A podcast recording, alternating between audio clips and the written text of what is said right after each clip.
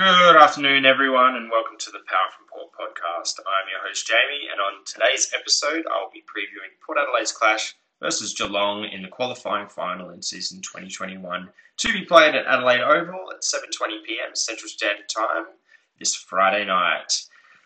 But before I do, I've got a special guest on today's episode, so I'd like to introduce Aaron. Hello, Aaron. G'day, guys. So for those who don't know, Aaron is my brother and just as equally a devout Port Adelaide supporter, and he's going to help me run through everything from in the news down to the best bet. So I uh, look forward to uh, delving into everything Port Adelaide for this oh, week. Yeah. So we'll start with the week in the news. So the first point of call I have is the capacity limit on Adelaide Oval. So as we know, it is limited to fifteen thousand seats, fifteen thousand tickets, however your way you want to put it. Obviously, a little bit disappointing, uh, especially I was talking to someone at work today about how I don't feel that the situation at hand in South Australia now is really any different to the start of the season where I believe crowd capacity was at fifty percent, uh, so the twenty-five thousand roughly mark. Uh, we've had three to four weeks of low COVID numbers in S A. We've had matches played at Adelaide Oval at fifteen thousand with no community transmissions, and here we are still wondering if the capacity will be lifted last minute, uh, which I hope it will, because as you know, we uh, missed out on tickets when they were released. Dad yeah. flying the flag for us and going about getting the tickets, grouping us together, but yeah, he called me on, was it Monday that they went on sale? Yeah. yeah and he wasn't too, he wasn't too impressed. Yeah, he was uh, pretty annoyed. Probably waiting for the day, expecting to get them. But yeah, yeah like you said, yeah, it's not that different to the, the start of the year, but it seems that they're moving at a much slower pace. It seemed that it just sort of increased in a matter of time. Yeah. Um.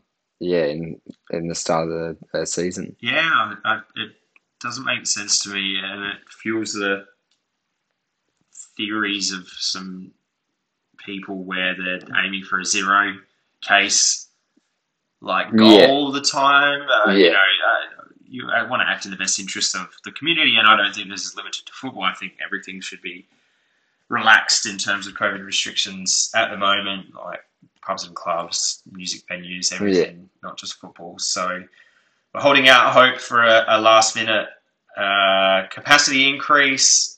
Uh, I mentioned that we missed out on tickets as a group, but fortunately if, enough uh, for me, yeah, a friend of mine messaged me the other day and he managed to get a couple of corporate box tickets from his work. So thankfully enough, I get to go. Uh, it's a fantastic opportunity and I jumped at it, uh, you know, super quickly. I didn't have to have my arm bent around or anything like that. Uh, but I feel for everyone who has missed out. Uh, my gut kind of, yeah, my heart sank the other day, not uh, getting a ticket. But uh, yeah, fifteen thousand, like Jonas said on A F L three sixty, will sound much closer to sixty-five thousand oh, yeah. than any other club supporters. So yeah, we'll especially wait and at see. The Fortress. Yeah, we'll wait and see. Glenn McLaughlin gave a little nugget of hope that capacity might be increased. But we'll wait. We'll That's wait. it. We'll Fingers wait crossed. Yeah, so the next thing we'll move on to, obviously we've got a small sample size of news this week, being Wednesday. We usually got a full week, but there's a little bit packed into the first few days of this week. The next point of call is the All-Australian squad. So we've got three deserving members of the Port Adelaide Football Club represented in the All-Australian squad of forty, those being Carl Amon, Ollie Wines and Aliir Aliir. Like I said, all very deserving members. I'm not quite sure if all three will make the team, uh, particularly Carl Amon being a winger and the All-Australian team yeah. generally being chock full of inside and outside midfielders. Mm. You know, just because they feel sorry for them and, yeah. and things like that. And not to say he's not deserving. I was actually pretty surprised with Carl Amon uh, to get a, a pick out of the entire, um, yeah, the entire association. That's uh, like, yeah, absolutely commend him. Yeah, yeah. And when you're looking at pure wingers, uh, it's him and Paul Seisman for me, uh, as much as it pains me to give credit to an Adelaide Crows player. But, yeah. you know, and you pick the All-Australian team. In my opinion, you should pick it as if you were going to pick it to play a, te- a test match. Yeah, exactly. Example, and you wouldn't pick eight, nine, ten inside midfielders. Exactly, yeah. If you were playing against another country. You'd fill every position. Um, you'd pick, yeah, exactly. So, obviously, this brings me to my next point, which is the lack of Travis Boak. Uh, not only people within the Port Adelaide community, but people outside the community, Port Adelaide community, like Scott Pendlebury from Collingwood, even Gary Lyon on, on the couch on Monday night, made mention of his omission from the squad of forty, and just the fact that he, he has put in a fantastic season. He's generally the one tagged if a team puts a tag on, and the fact that he has beaten those tags this year mm. uh, just goes to show that, like, he's backed up. Last year he finished second in the Brownlow. He's backed it up well and deserves a yeah. bit of recognition. Maybe not in the final twenty-two, yeah. but at least in the squad of forty. In saying that, the squad of forty, I feel, is fairly diluted. It is more or less just to build anticipation for the final twenty-two. Yeah. However, I'm a big American sport fan, and uh, with N B A, the N F L, like, they pick a first-string team for the season in recognition, but they generally pick second and sometimes even third-string teams yeah. uh, for recognition. And uh, given that an N B A team, there's only five players on the court, um, there's more room to move, I guess, in that sense, where, you know, there's twenty-two spots on an A F L team. Uh, but I've advocated for a, a second-string team in A F L for a while now. I mean, all they would have to do, four extra spots in that, you know, from the squad of forty to a, a squad of forty-four. Yeah. They wouldn't release the second string team first, because yeah. then you would kind of know who would make the first team. You could yeah. do it the other way around. And I guess for me, it would give further recognition for the people who are picked in that larger squad, because as it stands now, you get picked in the squad of forty, but then once the final twenty-two is picked, yeah. you kind of just forget about yeah, that's else. it. it. Yeah, almost like it doesn't matter yeah, in you, a way. You have to uh, go through the, the Wikipedia page. Like, if you look yeah. specifically for their that particular player's accolades over their career, is when you would find that stuff out. But yeah. I feel that, I've said it before, you you're doing it that way. You pick each team based on their position. Yeah. Two wingers, you know, four yeah. midfielders, a ruckman, yeah. half forwards, four, full forwards, all kit and caboodle. And then the second team is picked much the same. Call it a reserve side, yeah. a st- second string side, second uh, twenty-two, whatever you yeah. want to do. But I feel that having that accolade would stay with you a bit longer, and you could recall upon it mm. a bit, have a bit more esteem as opposed yeah. to a squad of forty representative, for yeah, example. It makes the positions more relevant too. You can have a defender getting all these incredible contested possessions, but yeah. he's put out of it because there was just, you know, a few too many midfielders or whatever. But having yeah. that, all those positions, you know, it sort of just puts more appreciation to the ones who put in that hard effort and clearly the best in the comp. I agree. Yeah, I, I totally agree. So uh, we'll wait to see whether Carl gets picked. I'm not expecting it. Doesn't change how much of a great season he's had. Exactly, yeah. Opinion, but just, it's, and it's uh, good to see it recognised from uh, that high level. Yeah, yeah. Considering who it was four years ago. Yeah, exactly. Yeah. Yeah. Um, just a question without notice. So you've got Aliir Aliir, Jake Lever, Stephen May, and Jacob Wiedering. Yeah. Does Aliir get picked in the back line? Yeah. Look, I. Th- I think so for the start and end of his season. Yeah. He only really had a couple of games uh, where he was off, but yeah. I don't watch enough of the other teams to know.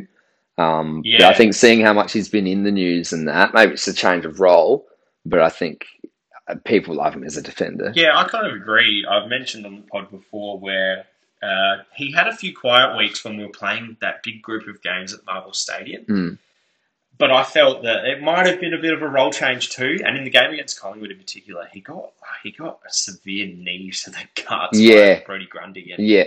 Yeah, I don't know whether that plays a part in that match in particular. But yeah, I thought it might have been a bit of a, a role change. But he's mm. definitely finished the season off well, like you said. So yeah, absolutely. Hopefully you guys be up there in the Recruit of the Year. Yeah. To have an A A oh, squad nomination. Yeah, absolutely, yeah. Cap it off. Uh, the next point I wanted to mention just quickly was we had the Hall of Fame night last night. A lot of Port Adelaide people have been advocating for Russell Ebert to get lifted into the legend status, mostly due to the fact that he is fairly ill at the moment, uh, and it would just be a nice piece of recognition while he is still here to kind of accept it. More often than not, legends are kind of upgraded posthumously. Yeah, yeah. yeah. So, as honourable as it, it would be, and he's super worthy. He's already obviously in the Hall of Fame. That's why they're advocating for the legend status, and he's God in our, our eyes. You know, Port Adelaide eyes, oh, probably yeah. the generation before yeah, us, yeah. More, uh, yeah, more so. But yeah. um, in the grand scheme of things, I mean, former Gary medals and the yeah the huge list of achievements, accolades. Yeah. yeah, yeah, exactly. Um, But he didn't get it, uh, they, and they, and I do like these days they kind of divide it up.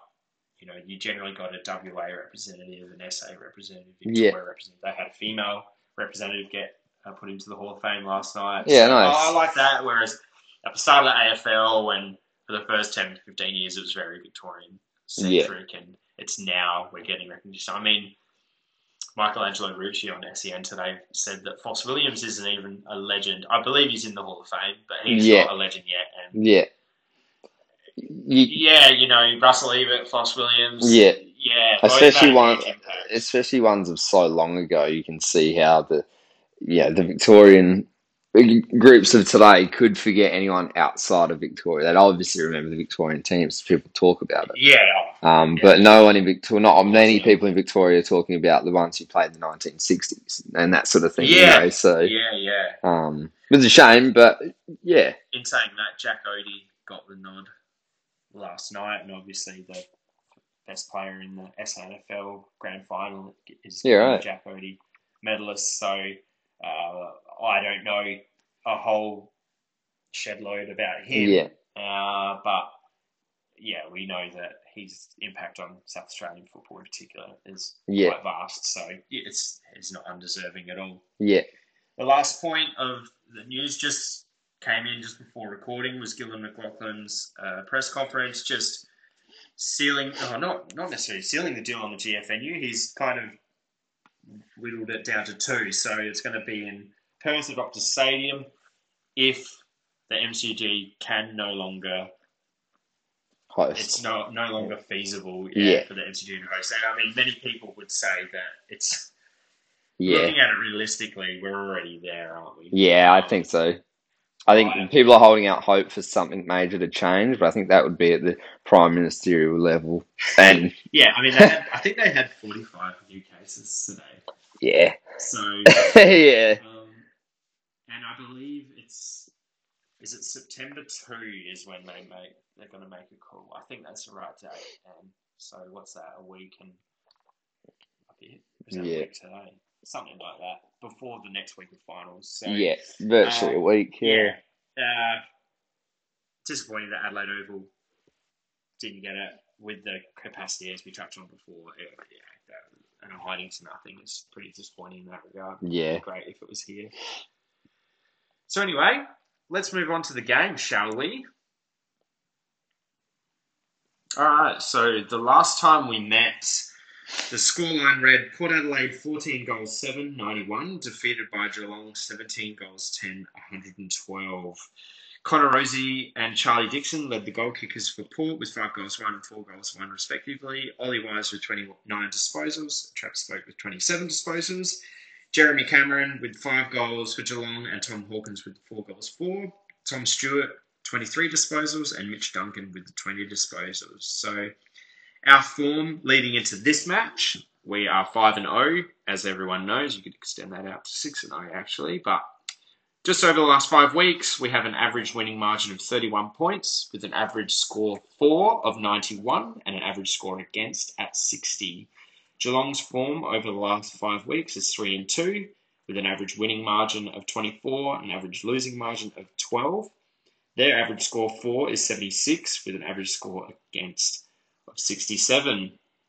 Now, being a Wednesday, we don't have the ins and outs just yet.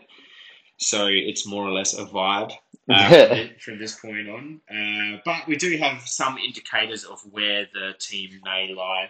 We've had yeah. Tom Jonas have a press conference today. We've had the coaches speak to the media as well. So uh, possibility that Orazio Fantasia will come in for Port and Mitch Georgiadis may be left out uh, with that hamstring complaint from Friday night's game. Yeah. Uh, Geelong also... I'm sure, but Chris Scott said today that Mitch Duncan will be playing, so he's had uh, a knee issue for most of the second part of the season. So not sure who comes out of that Geelong team yet, but uh, we'll wait and see tomorrow. Uh, if Mitch Duncan comes in, that's pretty important for them. He's a, a key player. As I said, he was their second leading yeah. disposal getter for them in our last game against mm. Geelong. So... Yeah, I think a pretty good hypothesis there uh, going on Jonas's uh, press conference earlier today. Um, yeah, even he said it's he doesn't expect Georgiadis to come in, obviously depending how he performs at training the next day or two. Yeah. Um, he could be fantastic. He's young. He could recover quick. But at the same time, uh, you know, he, he's locked in for the next game if he's a possibility this time anyway. We're not going to not put him in. He's the second highest goal kicker yeah, yeah. for the year. So if we can give him a rest, I don't think he'd he'd be offended. You know, like you said, we've got it Fantasia. No, and you got you got to just cop the whack you get. Exactly, um, especially with injuries. Selection. And yeah. we're in such a strong position now with everyone coming back into top health and, and pretty good form yeah. as well. But like we were talking about uh, off air, they didn't risk Fantasia last week because of a hamstring complaint, and they yeah. didn't risk Trent McKenzie the week before because of a hamstring complaint. Yeah. So both wins. Yeah, yeah, yeah, well, that's exactly right. A full healthy team. So yeah. read the tea leaves, and would probably suggest George gets a game on the sidelines this yeah. Friday night. So my keys to the match, uh, I'm going to start out in the midfield because I feel that that's, I mean, you could say this for any game, but this is where the game starts, it's where the game's won or lost. So, first of all, I, I've got Willem Drew going to Selwood.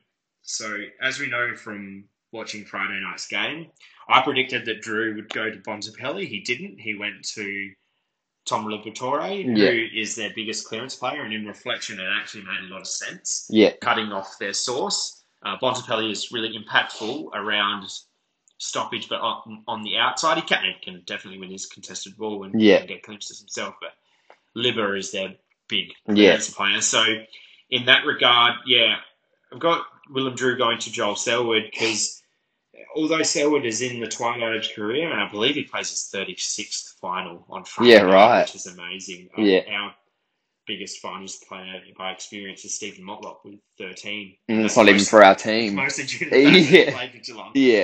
Um, so Selwood is their leading contested possession player, their leading score involvements player, and their leading clearance player, which, again, if you're going to cut the source off, you're looking for their biggest clearance player, and, and Joel Selwood is that. So it's a decent matchup in my opinion too, because Willem is...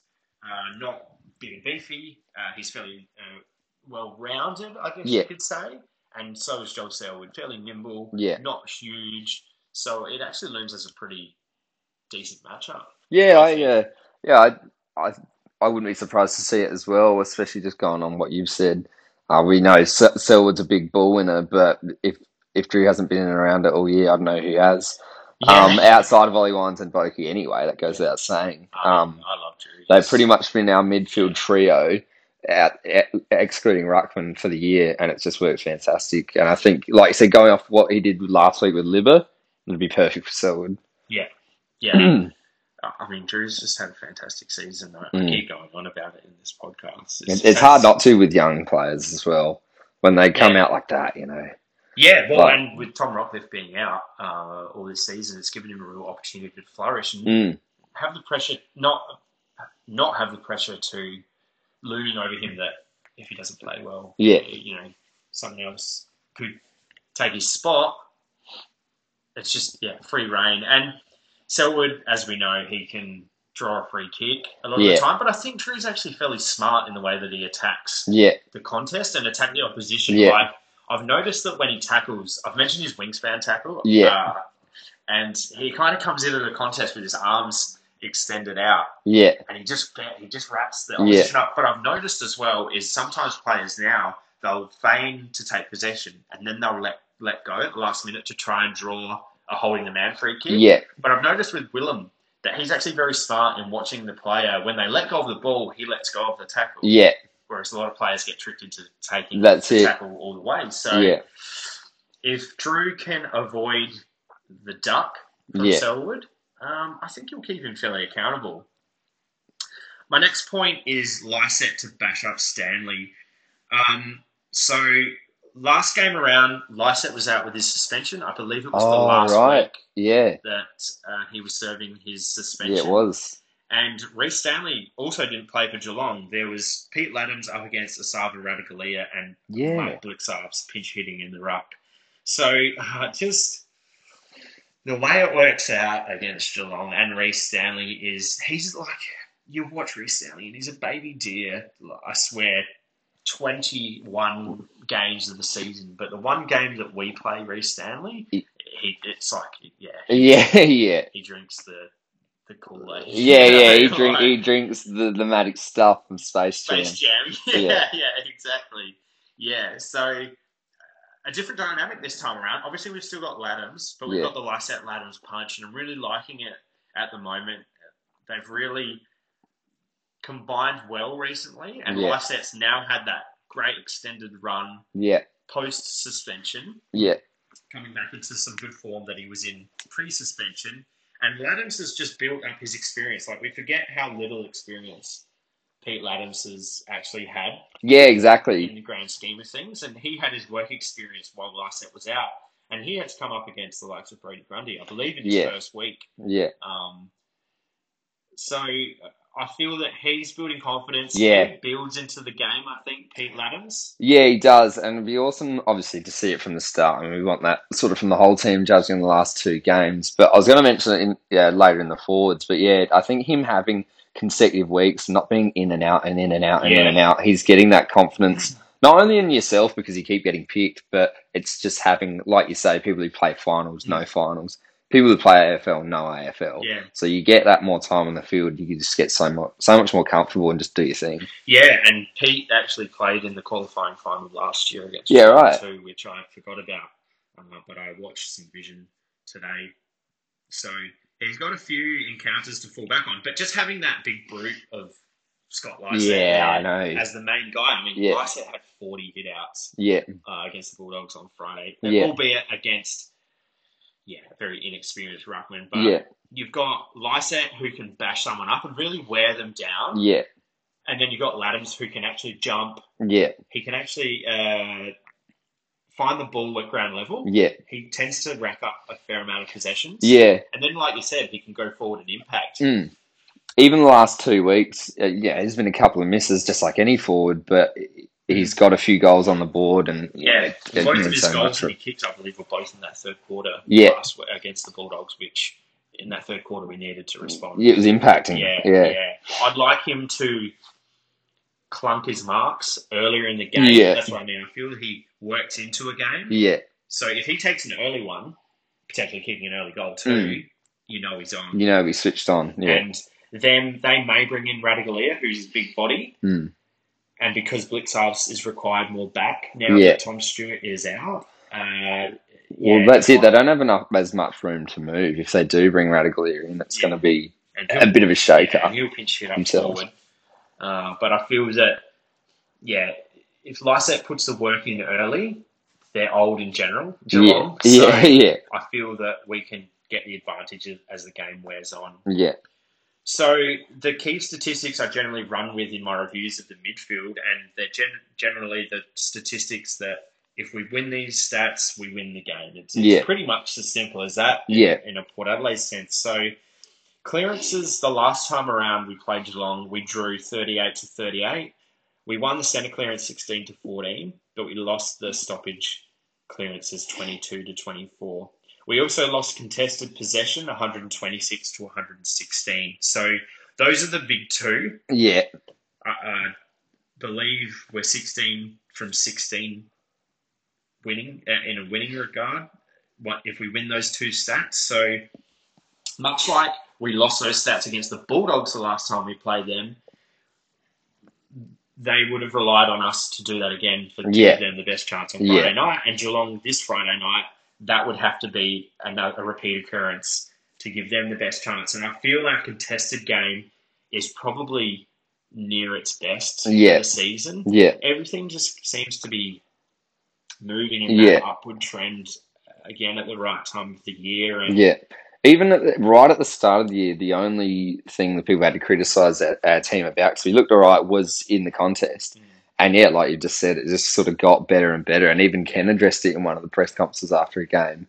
Um, and like, yeah, that was sort of the one thing we need to focus on. And yeah, we we seem to be definitely getting there in this last half of the season anyway. Yeah, I think having some of those injured players back definitely helps. Mm. Like Zach Butters and, and Dersman's an outside a winger player, but Rozee is in better form and he's rotated through there, picking up a lot more possessions. Yeah. Uh, it takes the load off, and again, you can put a tag to Travis Boak like that they did in that, that game against us last time at Adelaide Oval, but you've got Wines there. You've got Drew, who can be accountable, but he can also get the ball himself. Yeah. But now you've got Zach Butters, who's very creative and very nimble, very yeah. smart. Yeah. Uh, so I'm pegging us to at least even the contested possession up, Uh, if not win it. I feel it could be one of those games where we could lose it again but win and buck that trend. Yeah, yeah. Or alternatively, we could win and lose. Yeah. Like, yeah, it's, I mean, it's a final. Yeah. Um, it's going to be tight. It's going to be contested. We know that. Uh, yeah. Finals generally are. Uh, so, but we've got the evidence there. You win those two key stats, you generally win the game. So that's the end of the podcast. Thanks for listening. yeah. no, um, no, of course, we have to focus on uh, everything else. So with those two matchups I mentioned, I don't think you got, you can't tag a Dangerfield. Yeah. Like, you can't really tag an Ollie Wines in the form that he's in. They're yeah, just, exactly. They're huge. Yeah. They're explosive. Yeah. Yeah, I don't think... So in that regard, I think Ollie Wines and Patrick Dangerfield will match up. Yeah, together most of the night. They'll yeah. go head to head and try and win it themselves. Yeah. I feel that Dangerfield's probably not as in a good form as historically he has been. Yeah. Um, he sat on the bench for like eight minutes in the last quarter against Melbourne on the weekend, and Chris Scott said that he was crook, but he's also had a couple of injuries this mm, year. Yeah. Uh, so it, it's a watch for him. Hopefully he has a bad game. Um, yeah. But I mean, it's Patrick Dangerfield. So yeah, exactly. Yeah, I love to hate him. Um, he turns it up when he needs to turn it up exactly. a lot of the time. Yeah. So yeah. So and then that leaves Guthrie, who is their second in contested possession and score involvements, and then Mitch Duncan, who is another senior head. Yeah, one of their better players on the ground last time we played. So formidable midfield, and I, mm. I get this is what they've worked towards Geelong. Uh, they've played in a lot of finals, they've got a lot of experience on that list. So we're going to have to be on top of our game. I feel that we're getting them at a good time yeah. in regards to our list and our form. But you've got to do the job. We've got to keep going. We've got to keep them accountable and keep winning the ball ourselves and driving it forward. Yeah. So moving on to the defensive end, it's going to take a whole defensive effort. Last time, I mean, and this is quite an anomaly. It was a very high-scoring match the last time we played in round thirteen. I mean, just off the top, what's that? two hundred odd points total. Yeah, match, yeah. Where, as everyone knows, Geelong is a very slow, like, controlled game plan that yeah. they generally play. They like to kick the ball around and keep the ball off of you. So they, I, I feel they, they found us, like, they took advantage of us on turnover mostly and transitioned from mm. their defensive half. So I've mentioned before that I feel that we play our best footy when we're pressing up forward. Yeah. Playing a real lock-in forward half game. Yeah. But we have practiced a defensive half transition yeah. game, particularly in the first half of the season. And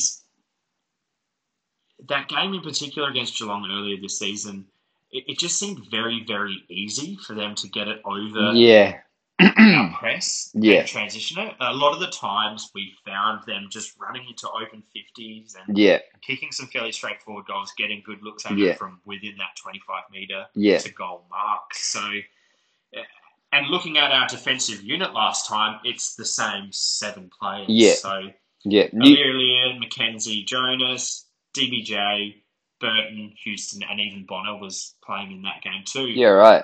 Probably not in as good a form as he is now. Yeah. But again, that could be said for Burton, D B J, and, and Houston was having his shoulder complaints yeah. at the time. Yeah, we had a couple of uh, quiet games there yeah. as well, yeah. I feel it was in his mind a little bit. Yeah. I remember watching that game, you and Dad pointed out um, they had an interesting setup. If we got you know, the kick from their goal square uh, back into... into the field, you know, so they kicked it behind. They had this interesting setup that covered their fifty yeah, in a way that we hadn't really right. seen before. Um, I hope, and it seemed to work yeah, for them for the, the first half of the night, especially. Mm. And so you can only hope that sort of the the uh, coaching squad has looked at that and sort of adjusted what our game plan will be to get it out if that happens again. Yeah, yeah. So I, that, yeah, I forgot about that. It, it was a very unique setup. They had like four or five players all lined up about twenty-five metres out, so you couldn't really run the ball out yeah. of that kicking. Yeah. yeah. Um,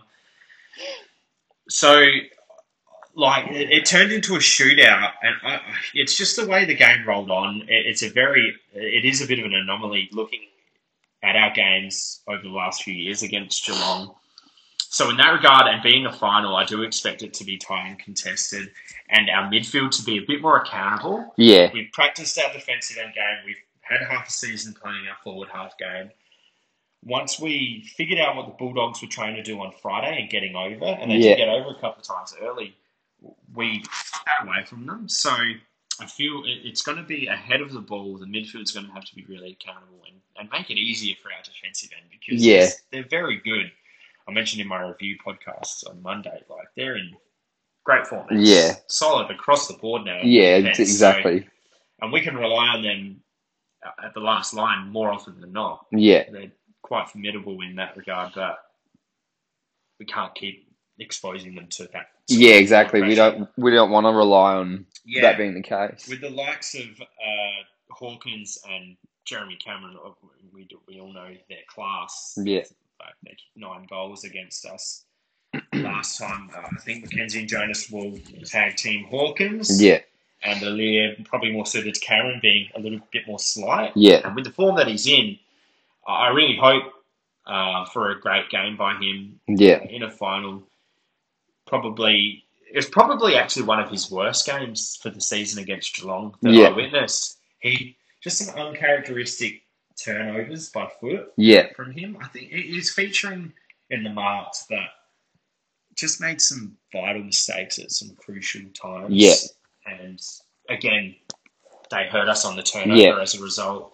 And so, I think that was in that just couple of weeks period. You know, it was only a small time. We mentioned before with the All-Australian squad that Aliir was off a bit. Yeah. And so whatever it might have been, we've not seen that anymore. So you can only hope that that trend lately just goes straight on to this game on yeah, Friday. Yeah, I don't know if it was, it was their worst. Uh, it was a week after the bye.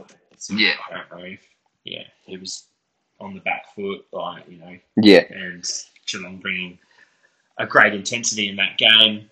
Uh, everyone knows they're after by record, and it's pretty terrible. So they tried to make amends, and they did. They beat us. So yeah, uh, obviously, it's really interesting playing Geelong in a qualifying final two years in a row because they belted us during the season last year, and then we had a great plan to push Hawkins wide to the pocket. So obviously, he still had a lot of shots on goal, mm. but low percentage shots. And it's it's going to be interesting because Mackenzie and Jonas are shorter than Hawkins. They rely on that strategy and their smarts, defensive smarts. Yeah. It's just going to be interesting to see if we employ that same game plan. Mm. And alternatively, if Geelong are preparing for that game plan, yeah. um, having a bit more firepower this season. I would say that they're going to try to because, because you, yeah, generally you want to block up the corridor, you want to block up yes yeah. narrow corridor in front of goal. Exactly, too. So, yeah. Uh, yeah, just, I mean, it's great to talk about Port in finals in consecutive years, but then to be against Geelong in consecutive qualifying finals. Uh, I'll be watching that defensive structure and where Hawkins gets his looks at it. Yeah. Um, hopefully not many. yeah, many. yeah, exactly. So, like I said before, our smaller defenders are in better form in Burton, Houston, D B J and Bonner. Uh, Burton and G- D B J, I feel, are the more lockdown defenders. Yeah. Houston is great in his own regard, um, but more that rebounder yeah. user by foot. So I feel they're going to probably lock down on um, uh, Gary Rowan, who is their nimble, explosive small yeah, forward, yeah. who also piled on a few goals against us last time too. Uh, so, done with the defence, we'll move down forward now, and it's really interesting prospect. So Tom Stewart went out with a precarious injury not that long ago, and many consider him their their barometer. Yeah, yeah. Say it's a word that gets used ad nauseum in the A F L landscape, but uh, he's their number one for marks at, at Geelong, and uh, you know he in that game it was frustrating because they hurt us on the turnover, but we had ample opportunity forward of the yeah. ball, uh, but we just kept kicking it to their defenders. It seemed like yeah, in Tom Stewart, Henry, and Blixarves, they yeah. just seem to be. We seem to be lacing them out straight away. And Tom Stewart, that's his role. He's known for that intercept, mark, and rebound. He's yeah. one of their biggest meters gained players, along with Zach Tui, who is also out. So it, it leaves a bit of a hole in their defensive end. Yeah, Tom Stewart was an All-Australian as well. It's it's a fairly high-quality player missing from their backline. And again, with we were talking about the ruck situation before yeah. with Blixarves. Yeah, exactly. Pitch hitting last time. But now, with their lack of uh, Tom Stewart, yeah, he's going to have uh, to stay in that back line. He has to be a bit line. more accountable mm. in the back line. Uh, To go on top of that, uh, with our forward structure being so potent and in some pretty good even form, yeah, uh, like it, they don't have a key post defender. Like yeah, a key key. It's a lot of mid-sized defenders. Yeah. A lot like us, uh, a lot like us, particularly last year, I guess you could say. Yeah, uh, you know, they have Henderson and the players that I've already mentioned, because. Uh, They they used to have Harry Taylor, but it wasn't until the first round of this season, actually, when they got beaten by Adelaide, that yeah. I realised that no Harry Taylor leaves a big void, and you, yeah, you need a key defender to take on at least one of the opposition's key forwards. And I feel that if you can expose them in the middle yeah. and get those clearances, uh, especially centre clearances, that is a weak spot for them. Yeah. Much like my sentiments against the Bulldogs, it's it's probably their weaker line. Yeah. Uh, if you are singling out like a, a one-on-one. Yeah. Well, especially looking at this game going forward, obviously with Tom Stewart, but yeah, like we just outlined, the midfield and our defence are going to have to do a lot of hard work, implying that yeah, like it's definitely where they prospered uh, this year, but. Uh, Yeah, I guess we'll just see what happens. Yeah, a lot of a lot of work for them to do, and they're a well-drilled team. Yeah, oh, Chris Scott's a fairly smart coach. Yeah, uh, as much. Oh, I mean, I don't like the guy. He's probably one of the biggest whingers in the A F L too. Yeah, he can never he never pays credit to the opposition. When yeah, I know. Uh, you never see Ken like say the other team didn't deserve the win. Yeah. Not that Chris Scott says that. You know, it's yeah. always the opposite for Ken. He'll say, you know, it was it was a good yeah. side they deserved or whatever. To him. Yeah, yeah, yeah, yeah. I like that about Ken. Um, but yeah, I, I mean, I don't like Chris Scott. Funnily enough, he could have been our coach instead of Primus at the time. We just couldn't afford what he wanted.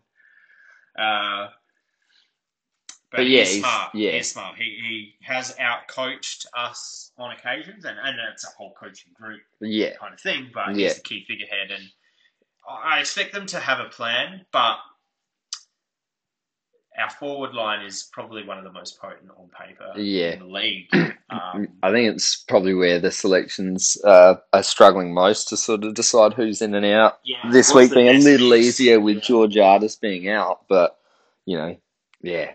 Yeah, exactly. So Marshall's going to have to lift in that aspect. Yeah. I'm a big Marshall fan myself, as you know. Yeah. I've mentioned on this podcast a few times. Uh, yeah. He'll, he'll be playing that Westhoff role all around the ground, but we don't have the high flyer in Mitch Georgiou. So all the way we're yeah. kind of predicting it to go. Yeah. Uh, we won't have Mitch Georgiou who can kind of crash a pack or take yeah. a high mark. So, yeah. yeah. If Marshall can get isolated, he's very smart yeah. himself. That's where it kind of balances. Mitch yeah. Georgiou has the explosion and Marshall has the smarts. Yeah. And he kicked that vital goal in the qualifying final last year. Yeah, right. Uh, very important from fifty metres. So, um, again, he'll be drawing on those those memories and those situations. Yeah. And yeah, uh, Dixon and Rozee, they had huge games last time. I read an A F L article recently where it kind of listed your, uh, like it listed your, your your team, and then it had the players from other teams who played the best against you. And yeah. Geelong's was Connor Rozee. Yeah, uh, just in his short career. Yeah, right. Uh, he's performed the best against Geelong. Yeah, yeah. Against, uh, compared to any other player playing yeah. Geelong. And uh, so, he yeah, he kicked the five goals, one last time around. It was amazing. What was it? Three or four goals in the in first? In the first, first yeah, quarter. yeah. It was four, I think. yeah. yeah. Incredible. And just ridiculous. And he took the free kick when Marshall got subbed out for concussion. Yeah, so, right. Yeah, that yeah. was a bit of a gimme, but... And that came in a timely manner. It was just after the bye. He was looking fairly tired before mm. the bye in the Fremantle game particularly, just looked just like, yeah, just looked like he was struggling. So yeah. had the week off and he just blitzed it. Uh, a big criticism of him earlier in the season pre-buy was that he was kind of going to ground fairly easily, not keeping his feet yeah. and not taking the opposition on. Yeah. He came out in that game and like every time he got near the ball, it was like something happened. Yeah. And that's been more of a feature in this back end of the season. Yeah, too. I think even from that game, um, he found something in himself, yeah, and he's just been able to yeah turn it on straight away, or not straight away, but every other time since. Yeah, exactly. He needed that week off about a month or so ago. Uh, he had a little niggle. Yeah, and then just doubled down. Yeah, again. Yeah, in. exactly. Yeah, I'm really working all over the ground, and, and again, I've mentioned before like, when he gets the ball, like in that showdown that we watched yeah. together, and, and last week, like when he when he's near the ball, like I can just imagine opposition fans and, and support, um, like coaches and players just kind of panicking. Yeah. He's just got that kind of aura about him at yeah. the moment. Like, he's just super smart. He had ten score involvements yeah. for us against the Bulldogs. Kind of like the, the same way uh, Robbie Gray would have that effect on other people. Yeah, when yeah, he gets the ball, he absolutely. just goes, fuck, what's he going to do? Like, it's, mind my yeah. language. Yeah, uh, yeah. But yeah. Yeah, that's exactly right. Yeah. And, and and we have both of them. Exactly, yeah. yeah, you got to love it. Um, yeah. yeah, those X Factor players. Um, yeah. No, they're... Well, and I was, after Robbie did his injury in his two hundred fiftieth against Gold Coast, you yeah. know, they said, oh, he most likely come back in the last round. And he's yeah. actually ahead of schedule. He came back yeah. a couple of weeks before that. Yeah. And, oh, but I was still sceptical, like, coming back pretty late in the season, like, is he going to be in as good a form? Yeah. as we kind of all know about Robbie. Yeah. Robbie was chipping in with his, you know, his two goals here and there a game and, yeah. and impacting. He wasn't in, like, best and fairest category. Yeah, that's like it, that. yeah. But the, like, that game against the Bulldogs on the weekend, like, he's just built and built over the, yeah. the last few weeks, and that's amazing. Like, yeah, absolutely. If you can replicate that, yeah. Uh, again, we might even see him in the first set of bounce. Yeah. Like and, on Friday night. Yeah. Uh, just on what you said before, um, like, yeah, you know, Boakey and Wines have had incredible games almost the whole year out. I think Boakey had a, a little bit of a quiet first couple of games, but regardless, but yeah, you know, Robbie's had score involvements with some, you know, he kicked, uh, I think he kicked the bag in one this year or, or four, I could be wrong. But then there's been some where he's just, Yeah, he's, he's been yeah, around. He's not being a small forward. It's hard to impact every single game. Exactly. Yeah, but yeah, like last week, yeah, it was just like even hotter than the week before, where yeah. it was just warming up, and it's just like yeah. now we've got finals footy, Robbie. Perfect timing, timing rather than yeah, getting it yeah. last week. And yeah, yeah, yeah. And I don't want to be lulled into a false sense of security. I'm feeling yeah. confident about this game on Friday, just yeah. for some of the things that we've touched on, like Geelong are old. whether that's going to affect them late, if we yeah. can stick around the mark, yeah. early, especially early. Yeah. Um, and just, yeah, just the matchups that just, yeah. Yeah. Like with our forward line coming into some great form evenly and their defense yeah. having a few key figures out. Yeah. Having to shuffle the deck. Yeah. Uh, you know, like I said, if we're thereabouts, if we start well, I guess, again, I haven't even written this down in my notes, but it was my, you know, my biggest note in my preview for the Bulldogs game. We can't let them get off the chain. It's as yeah. simple as that, because we're a good finishing team. Yeah. We're much like Melbourne in that in that regard. Yeah, uh, we have been able to finish games off well recently. Yeah, sort of that. But some criticisms earlier in the year was we build a lead and then sat yeah. on it. Yeah, I feel that was strategic. Yeah, I don't know what your feelings are. Yeah, I didn't really read into it too much. Yeah, um, yeah, footy's footy. Yeah, that's it. Yeah, I, I felt I probably looked a bit deeper. I, I tend to do that. Yeah, uh, yeah. That like because I've mentioned before that Port Adelaide, especially in the Ken Hinkley era, um, we start like a bull out of the gate in the yeah. season. Yeah, and then come the end of the year, we seem kind of tired. Yeah. Whereas I feel for most of the first half of this season, in particular.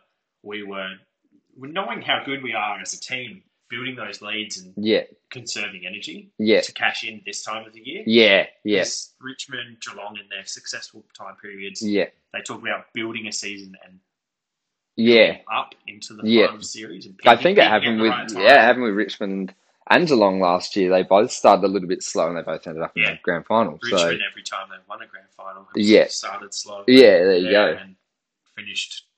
With seven oh, eight oh runs. Yeah, yeah, that's it, exactly. Um, so, to finish off with the forward line, kind of went off on another tangent there, but no Fantasia last time yeah. against Geelong. Yeah, so, no shit.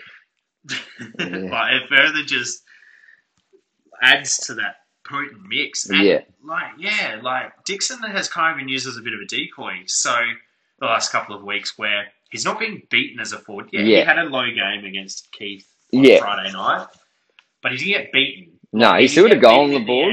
The no, he didn't get a goal oh, didn't on he? Friday. Um, but he's not getting outmarked. He's bringing it to ground yeah. for uh, our small forwards. And Fantasia, yeah. some of his crumbs this year have yeah. just been phenomenal. Yeah, like yeah. just splitting through a pack yeah. at speed and yeah, yeah. for a goal. Yeah. Like, it's ridiculous. When you see it live. Yeah, exactly. It's ridiculous. Just seeing where he comes from. Yeah. To get the ball. Yeah. Uh, it's amazing. So we didn't have him last time. So Connor Rozee got off the chain. Dixon had a great game. He kicked four goals. And I just, I'd like to just highlight that because, again, a criticism on Dixon for idiots who don't pay attention is that he doesn't perform against good teams well. He yeah. kicked four goals against Geelong. Yeah, time. Yeah, that's it, exactly. You know, he, he's finished the league off with the most contested marks. Yeah, yeah, one. Exactly. So, like, yeah, it'll be interesting to see what happens with Dixon, whether they do, I mean, being their lack of defensive key posts, I would imagine that a few players go to him again. Yeah, that's it, that exactly. Yeah, effort. But the thing is, if they're going to do that, are they going to fall into the same trap that's happened? Like you said, he's being a decoy. Yeah. Um, but that's sort of the thing about Dixon is if he's not a decoy, then that means they're probably going to... Yeah, if he's not a decoy, he's getting goals. That's more or less what I'm yeah, saying. Yeah, yeah. So it's like, but, what do you do? And I mentioned previously that, like, a few years ago, you would have laughed if someone said that we'd ever use Dixon as a decoy. Yeah. But now, with such a... Reliable uh, forward line. Yeah, exactly. Yeah, yeah. yeah. Um, D- Georgiadis kicking thirty-two goals as yeah. a nineteen-year-old, even though we predict him not to play. Yeah. You've got Marshall Ladhams, and then all of our small, uh, small forwards. Yeah. We have that luxury now. Yeah, exactly. And, yeah, like, I'm not comparing Dixon to Buddy Franklin, but I've I've heard like Luke Hodge and yeah. uh, Jordan Lewis say that in one of their premierships they used Franklin as a decoy. As a decoy, yeah, because because they had Ruffhead yeah. as well, who was a phenomenal forward. In yeah, yeah, absolutely. But um, obviously, you know, Buddy yeah. Franklin's going to want to kick all these goals. It's grand final and day. Knowing that uh, the opposition would put a lot of time into Franklin, yeah, because he's he's an amazing player. He's Franklin. Like, he's Buddy gonna, Franklin. Yeah. yeah. And like I said, I'm not comparing Dixon to, to Franklin or anything like that, but... It's that same it's, big forward, yeah. you know, and if you've got that card up your sleeve to play, mm. why you might not? As well play it. Yeah, absolutely. It's going to yeah. work for you, like it did against yeah. Carlton, who are average opposition. Yeah, yeah, but... But I didn't know that he was a decoy until I heard Chad Corn say that on the radio. Yeah. So, again, I don't know if he was a decoy against the Bulldogs. Maybe yeah. he was, maybe he wasn't. Maybe he had an off game. Yeah, that's but it, exactly. It's a final, and we've seen what Charlie Dixon can do at his best in a final. Yeah. Against West Coast, kicking three goals a million. Yeah, yeah. Like, uh... And he, he's looked a bit injured at times, but I'm yeah. hoping that he can really turn it on and yeah. just break the game open, and especially against the yeah. minor uh, deficiencies in, in defence. So, he's ready for a big game, you know. Yeah. Yeah. Yeah, exactly. We we won tackles inside fifty against Geelong last time, which is a great indicator of forward pressure. Yeah. Albeit, yeah, we were losing on turnover, and, and, and when they did get it outside of fifty, they were hurting us. But we lost marks inside fifty. So if we can turn that ledger around, a la Charlie Dixon and yeah. Pete Ladhams. Yeah, absolutely, yeah. Uh, taking those contested marks and reducing the amount of contested marks that a Tom Hawkins, Jeremy Cameron and the like get. So, yeah. again, it's going to go a long way to us. Absolutely. Winning the game.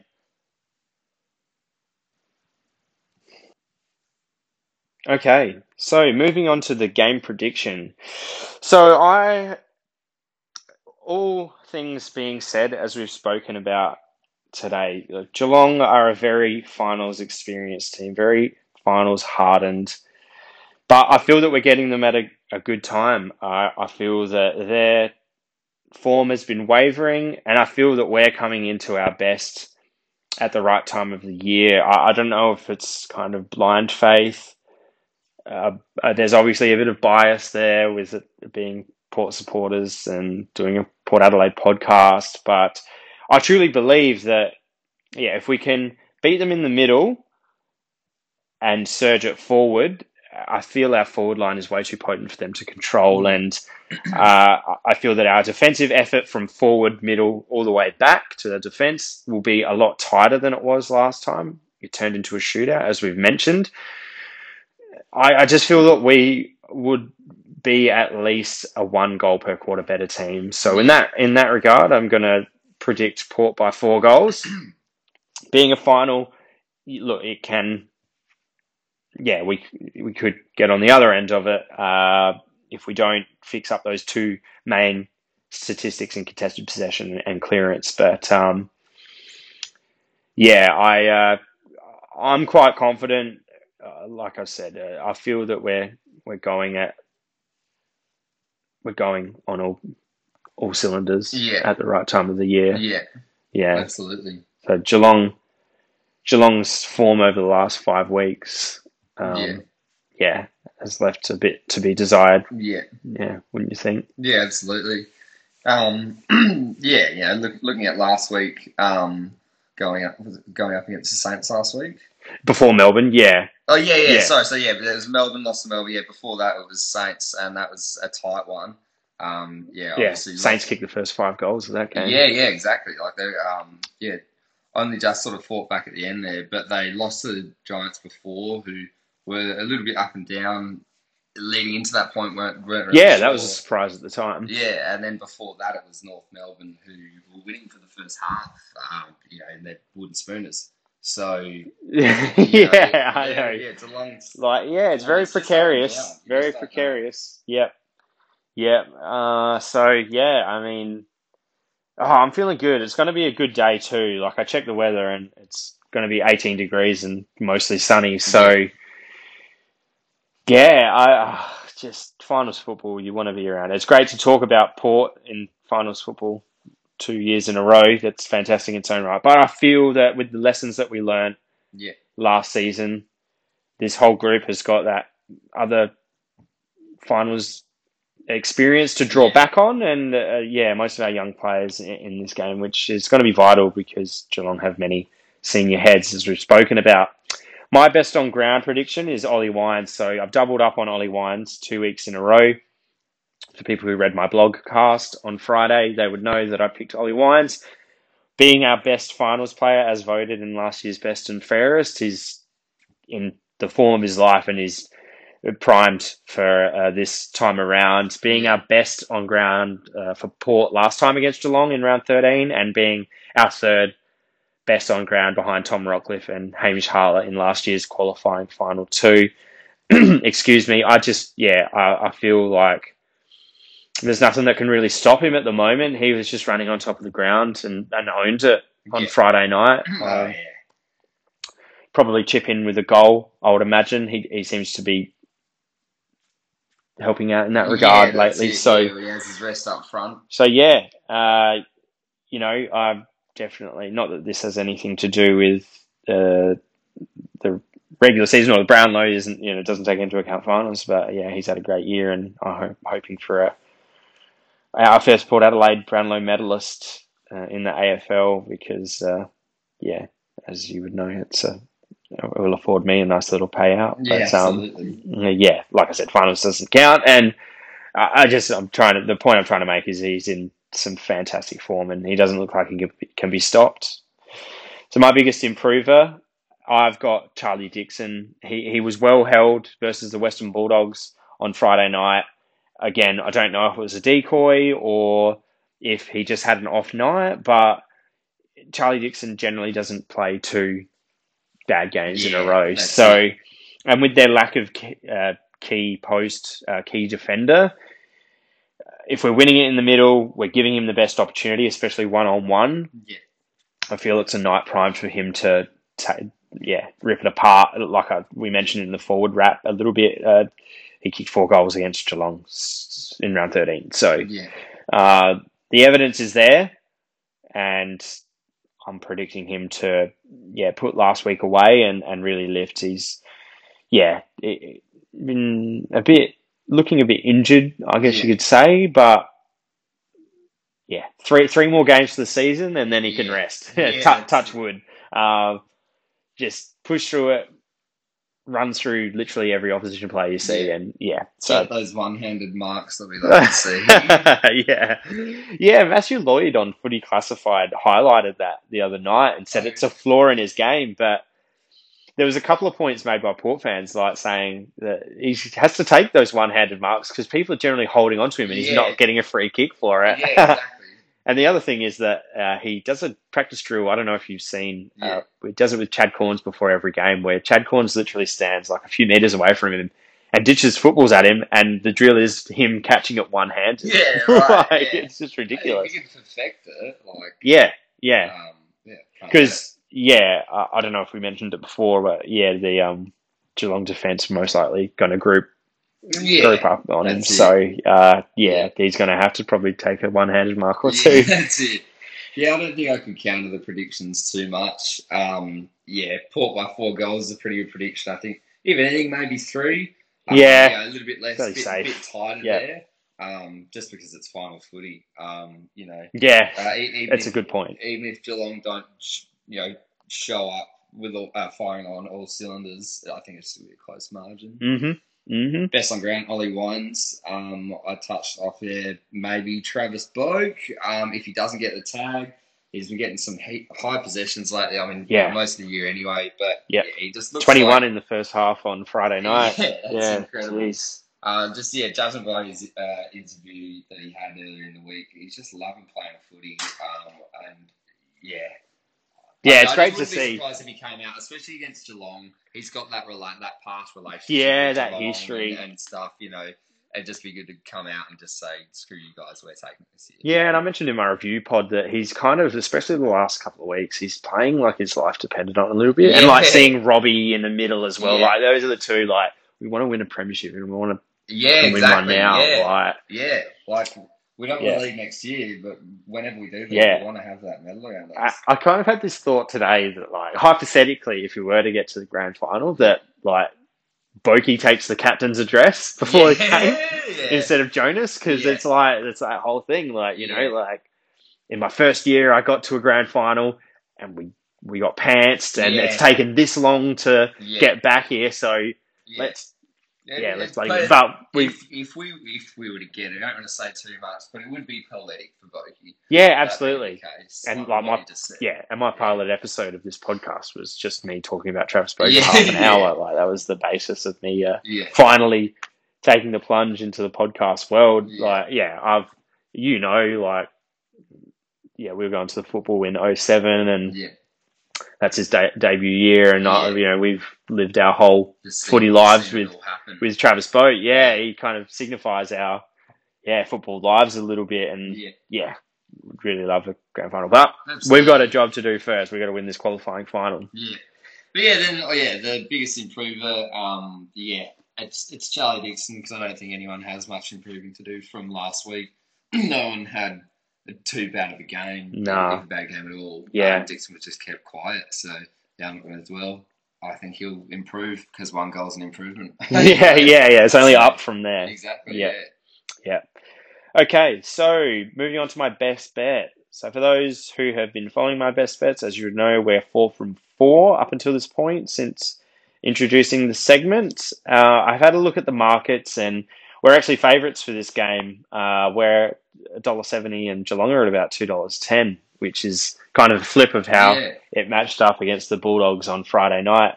Um, so in the, with that being said, the line is at negative like six points or something the last time I checked uh, for us. So as we've mentioned in our match prediction, like we're both predicting a win and by a few goals, which would clear that line. However, being a final, being Geelong, Uh, who have been a bunny side more or less over historically for us uh, in the last ten years. Yeah, it could go the other way. So I, I'm not really happy with that one.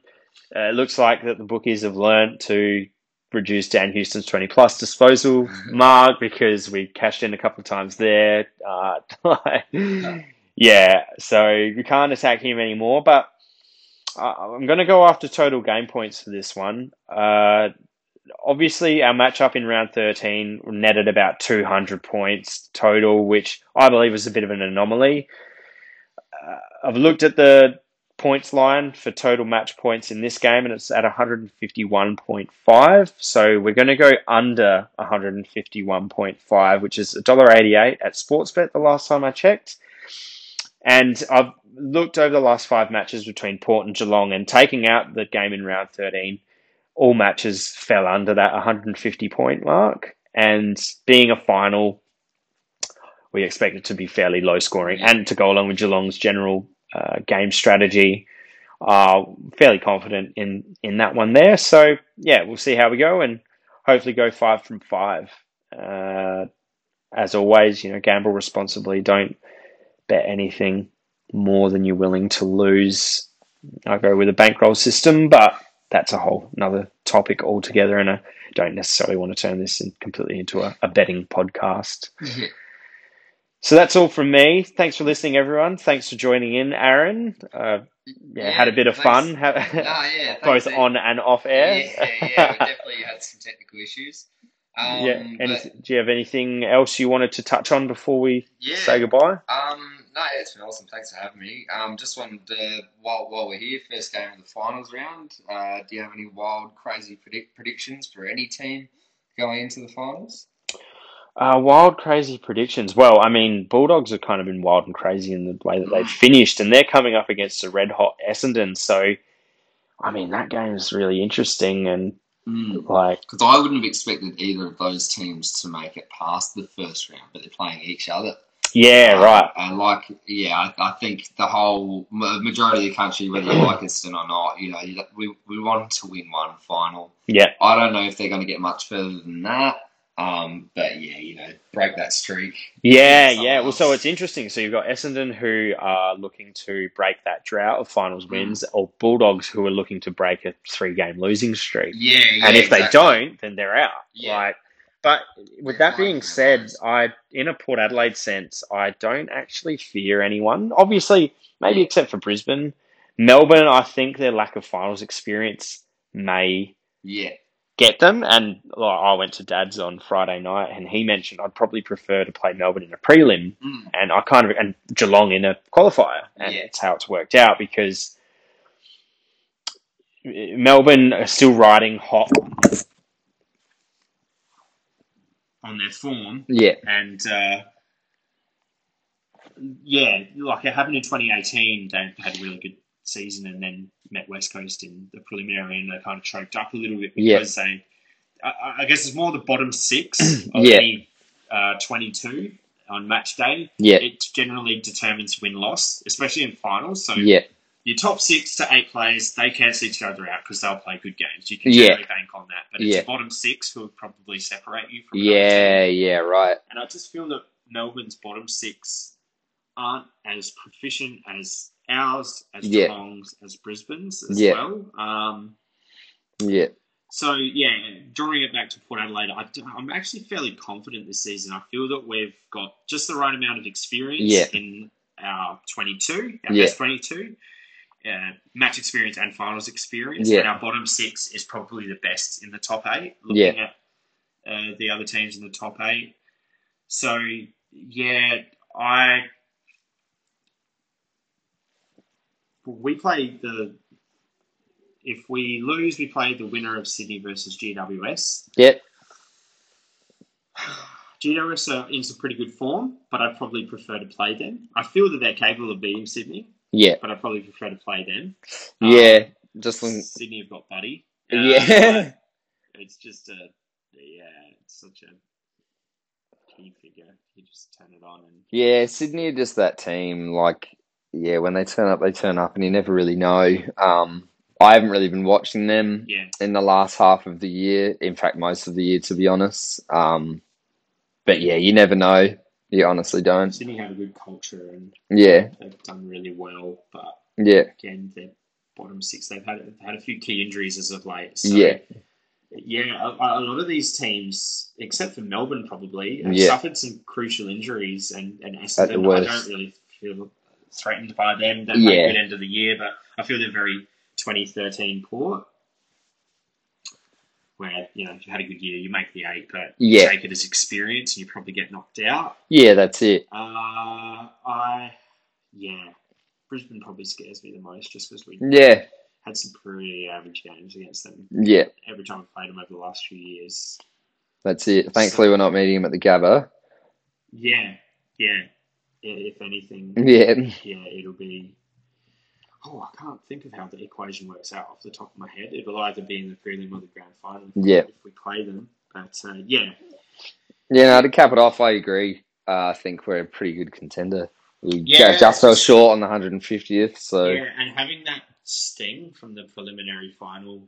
Exactly, yeah. On, like I just said, the one hundred fiftieth year, you yeah. know, we all really wanted it to happen. I think, Wines, yeah. you know, the, the, the, the head players like Jonas, Boakey, Robbie Gray, all that. Yeah. And there's no Richmond. They're, they're fighting for their lives in yeah, a way, yeah. Yeah, yeah, yeah. And yeah, there's no Richmond to come up against this year. Absolutely. So, yeah. Dustin Martin, um, which it's it, it's interesting. It leaves yeah. every team an opportunity, yeah. really. But I feel that we've got the most rounded team. I feel that we've got the, their best bottom six, as I mentioned yeah. before, and we're in some really good, healthy form. So, yeah. Um, See how we go, I suppose. My wild prediction is Port to play Brisbane grand final and, and we win by forty-odd points. Yeah, nice. Nice. I don't have any grand final crazy predictions. I, yeah. you know, I do think um, that the top four will probably yeah. be the four in the prelims. Yeah, I think so, yeah. I don't think there's going to be any fantasy or yeah. any you know, fairy tale is yeah. usually used. So, and now that Brisbane have got themselves in that opportunity, yeah. yeah. Yeah, I'm a sucker for a milestone and um and that sort of thing as well, though. So I, I wouldn't. I'd love to see Giants in the grand final because you know Giants and Gold Coast still haven't reached it yet. Um, yeah. You know that that'd be cool, but yeah. outside of that, yeah. go Port. Yeah, yeah I'll, I'll knock back on your question and say if Port weren't to make it, which we're both obviously hoping that they do, but if Port yeah. weren't to make it, do you have a prediction for who will play in the grand final and who, who you'd want to win? Yeah, um, my prediction to play in the grand final, I think it would probably be Melbourne and Brisbane at this stage. Um, if well, if we weren't in there, yeah. and I'd honestly want Melbourne to win. I've I've liked Melbourne for years, and I think similar to Essendon with finals, it's been Melbourne with a whole year. Yeah. They've never done well, and then this year, last year. Not so bad. I mean, in the last sort of five years, you've seen them touch on greatness and then they've just fell short halfway through the year and then just yeah. gone, gone to nothing. But last year, you know, they all, they got that taste. And this year, it's just been really great to see a team that's done terrible for so long actually have consistency for yeah. almost the whole year. Yeah. So I'd love to see them get up. Yeah, yeah. Well, and as you would know, our friend and ex-housemate, Jackson, uh, he's... big Melbourne supporter. Yeah, so, avid Melbourne supporter. So, yeah, which is rare in yeah. S A in particular. But yeah. Uh, yeah, it'd be great for him. Uh, that's an interesting prediction because they obviously play each other in the, the qualifier on Saturday. So yeah, yeah so it would mean one coming back, whoever loses. Yeah, exactly. yeah, yeah, yeah. yeah. I suppose that's the benefits um, of the top four. But I'm kind of with you. Like, I'd probably be happy for Melbourne. Out yeah. of anyone, yeah, probably yeah, Melbourne yeah. if it wasn't to be Port. Um, so, yeah.